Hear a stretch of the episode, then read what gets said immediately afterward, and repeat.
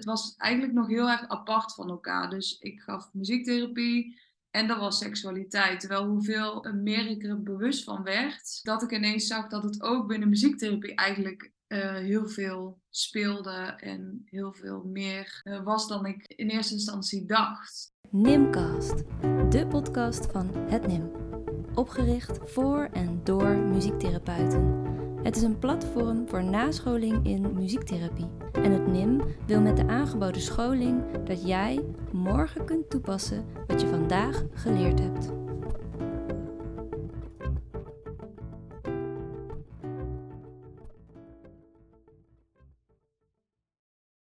Op 19 december 2022 spreek ik met Imke Jansen. Imke werkt als muziektherapeut en aandachtsfunctionaris seksualiteit met jongeren met een lichtverstandelijke beperking. In januari 2023 geeft ze de tweedelige webinar Seksualiteit en LVB. In de infotekst staat te lezen: Seks is overal. Misschien niet het eerste waar je aan denkt bij muziektherapie. En daarom viel ik meteen maar met de deur in huis. Ja, wij waren de tekst voor de webinar uh, aan het uh, klaarmaken om op online te zitten. En toen hadden wij bij het NIM al onderling een discussie. Ja, seks is overal. Is dat dan zo? Is dat niet raar om te gaan starten? En toen uh, dachten we, nou, dat moeten we misschien gewoon meteen maar aan jou vragen. Ja. ja, dus van waar deze, deze start? En hoe, hoe zie jij dat? Nou ja, ik snap meteen dat het ook iets oproept. En dat is ook wat seksualiteit natuurlijk doet. Bij iedereen die vindt er wat van en voelt er wat bij. Um, maar seks is overal. En het gaat vooral om dat seksualiteit overal is. Omdat het eigenlijk begint bij je geboorte en nooit meer eindigt. En um, dat zit hem in uh, alleen al het stukje als je geboren wordt, het wiegen. Dat is eigenlijk al onderdeel. Dus die hechting in lichamelijk contact is al onderdeel van seksualiteit. En ook als bijvoorbeeld je 80 jaar bent en je gaat met je partner in een um, verzorgingstehuis uh, wonen. Uh, hoe zit het dan met intimiteit? En kan je elkaar nog aanraken? Um, hoe begroet je elkaar als je daar komt? Dus ook als je oud bent, is het er nog steeds. Dus in principe um, vind ik het juist een hele uh, allesomvattende zin dat seksualiteit dus echt overal en altijd is en blijft. Ja, ja duidelijk. En daar, daardoor ook meteen misschien al duidelijk waarom het dus ook een onderwerp kan zijn uh, in je therapie. Want dat is natuurlijk waar, we, waar ik vandaag ook wel een beetje met jou over wil uh, praten. Want het is inderdaad niet het eerste onderwerp waar misschien de meeste muziektherapeuten aan denken. Maar um, zoals jij dat nu vertelt, kennelijk eigenlijk toch wel een onderwerp wat misschien uh, net zo goed een plek kan hebben in, in muziektherapie. En het is een onderwerp waar jij in ieder geval mee bezig ook houdt. En hoe, hoe is dat zo gekomen? Um, nou, het gaat eigenlijk al terug naar de tijd dat ik stage liep. Ik mhm. heb um, uh, in de Jeugdzorg Plus stage gelopen en daar werd er uh, de training Make a Move uh, aangeboden. En dat is een counselingprogramma voor jongens. ter voorkoming van seksueel grensoverschrijdend gedrag en het stukje seksuele voorlichting erbij. En daar uh, kwam spontaan een plekje vrij. Dus toen vroeg ze, Imke, wil jij dat doen? En ik zei, nou, is goed, leuk. Mm. Uh, en vanaf toen heb ik me eigenlijk al veel geïnteresseerd in alles rondom seksualiteit en seksueel grensoverschrijdend gedrag. En wat maakt nou dat mensen daar um, toe in staat zijn om dat te doen? En hoe zit het met nazorg? Um, en toen ging ik werken uh, op mijn huidige werkplek. En toen um, werd er gevraagd voor een trainer-vlaggensysteem. Um, en dat is meer voor het duiden en ondertitelen van uh, seksueel gedrag of mhm. dingen uh, oké okay zijn of niet. En toen dacht ik, nou, dat wil ik wel doen. En zo ben ik er eigenlijk stapje voor stapje steeds meer ingerold. Toen ben ik Make a Move op de locatie gaan geven. Toen werd ik eigenlijk steeds meer gevraagd van, hey, kun je eens meedenken in casussen? Uh, toen was er een gedragswetenschapper die aandachtsfunctionaris was uh, rondom seksualiteit op onze locatie. En toen werd er gevraagd, hey, Imke, zou jij haar willen vervangen? Want zij gaat weg. Mm um, en door eigenlijk een soort van self-schooling en uh, learning in the field ben ik er een beetje steeds meer ingerold.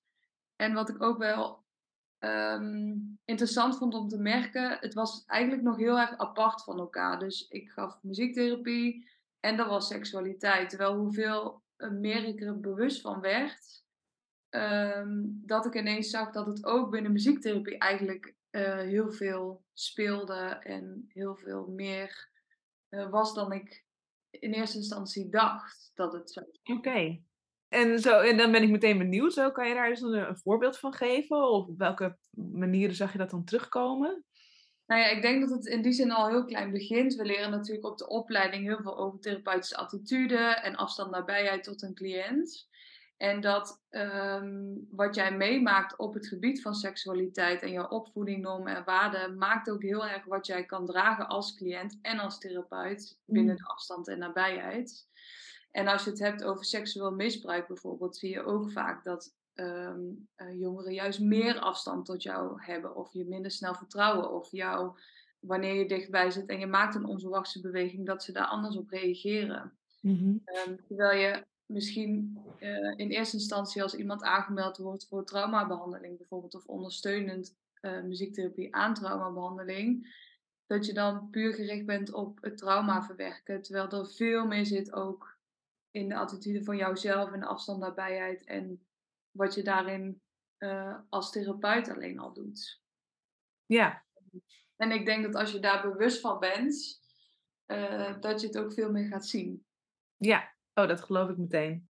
Ja, het is wel grappig, want het is inderdaad een onderwerp, bijvoorbeeld, hè, daarom is het denk ik ook goed om er meteen mee te beginnen. Hè. De seks is overal, dat roept iets op. Dus het is een onderwerp wat ook wel wat ja, ongemakkelijkheid misschien uh, oproept. Is dat iets wat dan uh, voor jou dan, daar niet zo is geweest? Of is dat iets waar je, waar je zelf dan ook als je daar eenmaal bezig bent makkelijker? Of dat het gewoon een gewoner onderwerp wordt? Hmm, leuke vraag. Uh, ik moet wel zeggen dat ik vanaf de middelbare school daar ook met vriendinnen altijd al heel erg makkelijk over praten. En dat het er allemaal mocht zijn. En thuis werd er ook nooit moeilijk over gedaan. Het is ook niet dat het elke dag onderwerp van gesprek was. Maar ik wist wel dat als, het, als ik vragen had of iets, dat dat er mocht zijn. Mm en binnen mijn netwerk heeft ook wel seksueel grensoverschrijdend gedrag uh, plaatsgevonden. Maar ik ben me nooit bewust geweest van hoeveel daadwerkelijk in mijn eigen omgeving of binnen mijn werkplek of iets om mij heen, hoeveel daadwerkelijk gebeurde. Ja. Um, wat voor mij nu steeds meer het belang laat zien. En dat ik het ook in relaties tot, die ik heb, zelf heb gehad, altijd zelf veel makkelijker vond om erover te praten. En uh, mijn grens daarin aan te geven. Maar ik weet, nu, de, nu dit zo zeg, weet ik ook niet precies waar dat dan precies vandaan is gekomen. Dat het voor mij dus wel een makkelijker onderwerp was. Ja. En ook met vriendinnen dat ik wel degene ben die daar makkelijker over praat of zo. En juist wel als je dat zelf doet, dat je ook voor de ander en nou, voor mij naar vriendinnen, maar ook naar de cliënt, als je er zelf ook niet zo moeilijk en spannend over doet, dat besmet een ander zeg maar ook in de positieve zin. Ja, dus als het voor jou makkelijker is om, er, om het als een onderwerp aan te kaarten, dan is het voor de anderen ook makkelijker om het erover te kunnen hebben. Eerder in ons gesprek haalde Imke al aan dat je eigen seksuele opvoeding en ervaringen ook invloed hebben op je rol als therapeut. En hoewel we wel leren te reflecteren op onze achtergrond, normen en waarden en grenzen, wordt er nog niet altijd een koppeling gemaakt met seksualiteit. Ik vroeg of Imke dat herkent. Ja, wel op die reflectie van uh, als je het hebt over overdracht tegen overdracht. Dus ja. zit jij naar de cliënt toe. Maar inderdaad niet per se in de fysieke um, afstand en nabijheid. En ook niet in, ik werk met jongeren, dus met een lichtverstandelijke beperking. Die kunnen soms heel erg, soort van amicaal zeg maar. Dus vanuit mm -hmm. de, de impuls of zo reageren. Maar dus bijvoorbeeld ook ineens heel dichtbij je zijn. Of ja. uh, een knuffel willen geven. Of ineens, uh, nou ik heb een jongere in de ruimte uh, elke week. En die, die staat nog net niet continu schouder aan schouder. Ja. En dat soort dingen, dat heb ik heel erg gemist binnen de opleiding. Van hoe weerhoud je daar als therapeut? Waar ligt jouw eigen grens erin? Wat voel je daarbij? En ik merk heel erg dat het ook echt verschilt per cliënt wat ik daarin aan kan. Ja, wat ook ergens heel logisch is, denk ik. Maar dus misschien niet altijd even zoveel aandacht krijgt uh, in, uh, in een opleiding. Maar goed, daar uh, ga jij me in ieder geval voor de nascholing dan een beetje verandering in brengen. Ja. Um... ja, dat vind ik denk ik ook wel, om me daarop op te reageren, ook wel iets bijzonders. Omdat we juist en ook jullie dus, door dit een onderwerp te laten zijn, dat we ook allemaal een bijdrage leveren aan het doorbreken van zo'n taboe. En Ja. laten zien dat het helemaal niet zo spannend hoeft te zijn om het onderwerp seksualiteit aan te raken. En dus dat seksualiteit ook niet alleen seks hebben is, Ja. maar ook aanraken als je nabij hebt. En dat vind ik denk ik wel, ja, ik vind dat heel mooi dat dat er mag zijn. Ook Ja. Ja, het is wel interessant, want ik denk dat het dan ook een heel belangrijk eh, thema is. En eh, ik denk als therapeuten zien we het misschien bijna altijd in de getraumatiseerde kant. Tenminste, dat is, dat is mijn ervaring ook. Hè. Als het seksualiteit is, dan is het of met... Ik werk dan zelf ook met jongeren, dus die dan heel grensoverschrijdend zelf zijn. Of die zelf slachtoffer zijn geweest van, van seksueel geweld. Waardoor je het meteen misschien ook in een hele eh, nou ja, in een hele traumatische hoek het een onderwerp is. Maar ehm, ja, misschien is het eigenlijk ook net zo goed dat het in breder, veel breder vlak een onderwerp kan zijn ehm, in therapieën. Ja, zeker. En ehm, ik denk dat we ook heel erg geneigd zijn als therapeut om juist te, kijken naar dingen die niet zo goed gaan of die verbeterd kunnen worden. Mhm. Eh, terwijl juist als je het hebt over seksualiteit en gezond seksueel gedrag stimuleren, dat is zo ontzettend belangrijk om ook te doen. Dus ook wanneer iemand wel goed op jou kan afstemmen of eh, wel jou in je bubbel laat of eh, merkt dat de cliënt zelf ehm, zijn grens aangeeft als jij als therapeut er dichtbij komt, dat dat ook heel groot gemaakt mag worden. Ik vind het wel leuk, want ik heb dus inderdaad zelf al eh, helemaal niet zo gedacht inderdaad aan afstand en nabijheid en afstemming al als een deel van wat seksualiteit eh, is of kan, kan Ja. zijn. Ja. ja, leuk, want dat is echt wel een beetje een eye-opener. Dat maakt ook. Ik zat namelijk zelf na te denken van ja, vind ik, vind ik nou dat seksualiteit dan thuis wordt in een therapie? Soms denk ik, ja, nou, niet elk seksueel gedrag hoeft in een therapie te zijn, want het hoeft niet allemaal geproblematiseerd te worden. Maar eigenlijk hoor ik jou een beetje iets anders zeggen van, nou ja, je hoeft het dus niet te problematiseren als het in therapie eh, voortkomt. Je kan ook gewoon gezond gedrag natuurlijk daar ehm, ja, aan er laten zijn en benoemen of eh, waarnemen. En, eh, Zeker. Ja. In de webinar zal ook al naar voren komen, gaan we ook de seksuele fases in leeftijd zeg maar doorlopen. En dan zie je bijvoorbeeld ook dat er in een fase juist het sluiten van vriendschappen ook onderdeel is. En dat zie je natuurlijk tussen jeugd en die puberende jeugd. Die zijn heel erg aan het zoeken, oké, bij welk groepje hoor ik dan en hoe weerhoud ik me daartoe? En ehm, ik heb nu een jongere in training, ik was rondom seksualiteit, dus make a move, en individueel in muziektherapie. En ik zie totaal twee verschillende jongens ja, dat één persoon is. En dat is super interessant om met die jongeren dus ook te kijken, oké, wat doet dan groepsdruk met jou? En ehm, hoezo kan je je wel heel kwetsbaar opstellen in een één op één situatie met een therapeut, maar op het moment dat er leeftijdsgenoten zijn, dan moet je je heel groots opstellen ehm, en doen of, eh, alsof je weet ik wat al gedaan hebt. ja, Ehm, dus als je kijkt naar het hebben van ehm, eh, vriendschappen en dus het zoeken van jouw plekje in een vriendengroep of überhaupt in de maatschappij, dat is daar ook al onderdeel van. En dat zal je vast ook op jouw werkplek heel erg hebben. Eh, Mhm. eh, echt welke soort van rang je hebt ja. in de vriendschappen die je sluit. Ja. Hey, eh, jouw, eh, de, de webinar die er aankomt, eh, die gaat dus specifiek over ehm, seksualiteit bij LVB. Ja. Ehm, hoezo ehm, dus focus je je dan op, die kant? Nou, ik heb vooral ervaring in het werken met jongeren met een Mhm. lichtverstandelijke beperking. En wat we merken is dat bij jongeren met een lichtverstandelijke beperking ligt de sociaal-emotionele leeftijd vaak ook een stuk lager. Mhm. En eigenlijk loopt de, ehm, de sociaal-emotionele leeftijd vaak, dus die zij doorlopen, eigenlijk niet gelijk aan als je kijkt naar de fase die je volgens de kalenderleeftijd doorloopt qua seksualiteit Ja. dat deze mensen wel in een lichaam zitten van bijvoorbeeld, ik noem maar iets, iemand van 17, maar misschien sociaal-emotioneel functioneert op een leeftijd van 3. Ja. Dus er gebeurt van alles qua hormoonhuishouding in het lijf. Terwijl, en ze laten bepaald gedrag zien, wat dus eigenlijk hoort bijvoorbeeld bij een kleuter. Maar dat strookt dus totaal niet met hun leeftijd. Wat dus eigenlijk het stuk seksualiteit nog ingewikkelder maakt. Ja.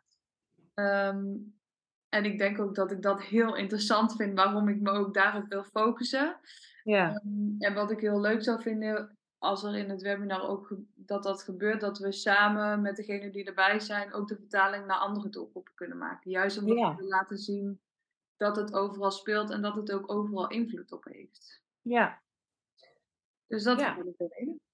Ja, dus in die zin is het niet zoals je zegt van nou, ik werk niet per se met LVB'ers, maar ik vind het wel een interessant onderwerp. Dan kan het eh webinar net zo goed ook eh, voor die muziektherapeuten eh, interessant zijn. Zeker. Ja. Ja. Ja. Meeste Ehm. hoop ik. Oké, de seksualiteit speelt bij verschillende doelgroepen een rol, want seks is overal. Zeker ook in muziek en videoclips en soms ook op een manier waarop je je kan afvragen of het nog wel gepast of gezond is. En ehm, ik bedacht me, ja, en als je dan ook nog LVB'er dan bent, dan, dan weet je dat misschien ook nog wel veel moeilijker te plaatsen. Ehm, Ja. heb, is dat jouw ervaring ook? Of kom je dat ook zo tegen? Of? Nou, ik heb toevallig de, eh, de cursus die receptieve muziektherapie ook bij jullie eh, gevolgd. En daar ging het ook over de ondersteuning van clips bij bepaalde muziek. En dat sommige mensen ook echt wel nodig hebben om clips te kijken om de muziek te begrijpen. Mhm. Bij LVB ligt dat inderdaad wel soms eh, een stukje ingewikkelder, omdat het inderdaad soms nodig is om beeld te hebben bij geluid om het te, te kunnen interpreteren. Maar als er dusdanig heftige beelden bij zitten, dan is dat ook een soort van zwart-wit denken, oké, dus zo hoort het. Ja, Dan is het heel lastig om iemand juist wel een passend referentiekader te bieden over wat wel en niet oké is. Dus op het Ja. moment dat er zo'n clip voorbij komt, ehm, dan is het denk ik aan jou als therapeut ook eh, dat een rol van, je, van jou is om daarover in gesprek te gaan en te laten zien wat het met jou dan doet. En vaak als, we, eh, als ik het gesprek erover aanga, dan zeggen ze wel van nee, ik vind dat zelf niet oké, maar het is gewoon leuk om te, te luisteren eh, of om te kijken. Hetzelfde als met alle drill eh rappen, met alle messen en bivakmutsen. Ik heb heel veel jongeren die dat heel cool vinden en die zelf ook allemaal foto's maken van zichzelf met bivakmutsen. Maar als het erop aankomt dat ze het eigenlijk heel spannend vinden ehm, en zichzelf juist proberen te meten, maar eigenlijk ook dat helemaal niet willen, dat ja, Dus het is, ja, het is eigenlijk heel dubbel. Maar je, ik denk wel dat het een plicht is van ons om wel dat gesprek erover aan te gaan. En niet te denken, oh ja, dat doet niks. We zijn het erover eens dat de tijd vraagt om meer aandacht voor seksualiteit en wat daarin gepast en gewenst is. En ook bij ons als professional, hè, als je weet dat dat nu eh, in de maatschappij een rol speelt, hoe weerhouden wij zich onze daartoe dan? Ik geef ook veel trainingen aan, aan collega's en daar stel ik ook altijd vraag, wat heeft het bijvoorbeeld gedaan rond alles wat er nu op tv is? Wat, hoe heeft het jou als professional veranderd in jouw handelen? En ik krijg veel terug dat mensen bijvoorbeeld veel bewuster zijn van het lichamelijk contact dat ze opzoeken. Dus dat je nu veel sneller ziet dat mensen toestemming vragen. hey, je bent verdrietig, mag ik een arm om je heen slaan? In plaats van meteen bij een cliënt op bed gaan zitten en een arm om hem heen slaan. ja, Dat vind ik juist iets heel positiefs, denk ik. Ja, het maakt ons veel bewuster van hoe we afstemmen op een ander. En ook bij Ja. mezelf hoor, want ehm, ik heb heel snel dat ik met jongeren achter een piano wil zitten, maar dan moet je heel dicht bij elkaar zitten. En sommige Ja. jongeren kunnen dat totaal niet verdragen. En dan observeer ik dat iemand bijvoorbeeld heel solistisch of juist maar met een aantal ehm, eh, vingers aan het spelen is. Maar nu denk ik, hé, hey, maar ik zit wel heel dichtbij, heeft het daar geen invloed op? Dus op het moment Ja. dat ik dus verder weg ga zitten met mijn ehm eh, pianokruk, zorg dat het dan voor dat iemand zich wel vrijer kan uiten op een piano. ja.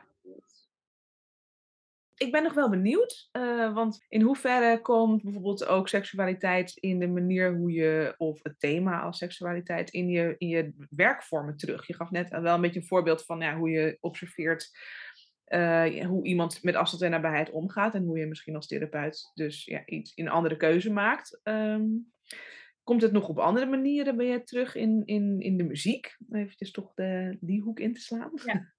Ja, het is denk ik heel verschillend met welk thema een jongere aan de slag is. Want ehm, als je eh, seksualiteit vertaalt naar doelstellingen binnen muziektherapie, dan kan het best wel breed zijn. Dus dan denk aan eh, grenzen, maar ook aan zelfbeeld, eh, zelfvertrouwen, in contact staan met je eigen lijf. Het heeft best wel veel raakvlakken met de, de zaken standaard doelen die we allemaal wel kennen. Mhm. Ehm, dus ehm, ik werk bijvoorbeeld met meiden die slachtoffer zijn geweest van uh, loverboys of überhaupt seksueel misbruik. Heel veel met eigen stem bijvoorbeeld. Om juist mhm. meer in contact te komen met je eigen lijf. Uh, te kunnen ervaren dat de kracht die jij zet uh, via je buik bijvoorbeeld ervoor kan zorgen dat je veel krachtigere stem hebt. Dat je bepaalde tonen kan halen. Um, dus in die zin probeer ik het altijd te vertalen naar een werkvorm die je binnen muziektherapie kan inzetten. Wat vervolgens dus weer invloed heeft op het stukje um, uh, zelfvertrouwen en ook rondom seksualiteit. Ja. En ik denk dat we ons daardoor, daarvan ook niet altijd zo bewust zijn. En dat ik het daarom heel mooi vind om de vertaling ook in zo'n webinar te maken. Om te laten zien dat ja. de standaarddoelen die we kennen eigenlijk heel veel raakvlakken hebben met wat erbij komt kijken als je denkt aan seksualiteit. Ja. Ja, en wat ik dan ook heel mooi vind om daarom wel aan te vullen is, um, op het moment dat het zo op die manier een thema is, probeer ik het ook echt wel te integreren als in de vertaalslag naar de groepen bijvoorbeeld. Ja. Um, ik heb een meisje gehad waar het ging om um, het, het, gebruik van uh, het ontdekken van het eigen lijf aan de hand van bijvoorbeeld seksspeeltjes. Het meisje was al wat ouder. En daar werd best wel lomp met haar over gepraat. Mm Terwijl zij bij mij aangaf van hé, hey, maar uh, het is voor mij heel moeilijk om met mijn eigen lijf bezig te zijn. En ze willen dat ik dat ga doen, maar um, ik kan het nog helemaal niet. En hoe moet ik dan genieten? En hoe moet ik ontspannen als ik dat aan het doen ben? En ik ken mijn lijf ook niet meer, want ik wil daar nu komen. Ja. Um, dus ook dat het toewerken, ook op het gebied van seksualiteit en je eigen lijf ontdekken, dat was op een gegeven moment ook een spoor wat echt liep naast de therapie. En dat iemand dus ook over die ervaringen ging praten in vertaalslag tot de opdrachten die ze kreeg, um, uh, de muzikale opdrachten die ze kreeg. Ja. Dat het ook wel goed is als daar ook aandacht voor mag zijn. Ja. Ja, dus dat je niet alleen het, het, thema op die manier soort van terugkomt, maar dat je, ook, dat je het ook letterlijk nou ja, dat je daar ook echt woorden uh, aan kan geven. Of dat ook of, of de koppeling maakt van het is niet iets alleen wat je alleen in muziek doet, maar ja, dat, dat het breder is. Ja, ja. dat doen we natuurlijk wel bij een stukje bijvoorbeeld emotieregulatie. Of dat je iemand een opdracht meegeeft van hey, uh, schrijf elke avond in een smoelenboek. Of um, zorg als je spanning op voelt komen dat je uit de situatie stapt. Maar dat is met het ontdekken van je eigen lijf op seksueel gebied natuurlijk net zo. En dan kun je dat is soms heel spannend, omdat het zo iets persoonlijks en kwetsbaars en intiems is. Maar ook daar kun je iemand de opdracht voor geven om daarmee te gaan oefenen. En dat verder uit te breiden. Al dan niet met behulp van iemand die echt seksueel consulent is of een seksuoloog. Ja. Maar net zoals dat wij ondersteunend aan een traject van EMDR bijvoorbeeld kunnen zijn, kan dat natuurlijk ook ehm, naast een seksuoloog lopen bijvoorbeeld. Ja, ja, inderdaad laat ook merken dat het er mag zijn. En stel maar eens een keer de vraag: uh, hey, heb je ooit iets naast meegemaakt op het gebied van seksualiteit? Of moet ik ergens rekening mee houden? Want we vinken in principe alles af van. Um, oh, word je snel boos? Of uh, wat moet ik doen als je geïrriteerd raakt? Of als je in spanning zit, wat heb jij dan nodig? Maar we ja. eigenlijk vragen we nooit iets over seksualiteit. Of hey, als ik te dichtbij kom, dan. Of, terwijl dat eigenlijk vind ik in ieder geval, en daar wil ik heel graag voor pleiten, bijna een standaard vraag zou moeten zijn. Ja. En um, dat ik denk dat op het moment dat wij ervoor kiezen om dat niet te doen, wie doet het dan wel? Want iedereen die denkt zo van, oh het is spannend en we gaan het niet aanraken, want wie weet wat er allemaal nog meer naar boven komt. Zoals je hoort is Imke op een missie. Voor meer informatie over de webinar Seksualiteit en LVB of onze andere nascholing, ga naar www.hetnim.nl. Heb je vragen, opmerkingen of leuke ideeën? Stuur ze dan naar post.hetnim.nl. En we hebben iets nieuws. Je kan nu vriend worden van de show en ons sponsoren. Ga naar vriendvandeshow.nl slash nimcast voor meer informatie. Bedankt voor het luisteren en tot de volgende Nimcast.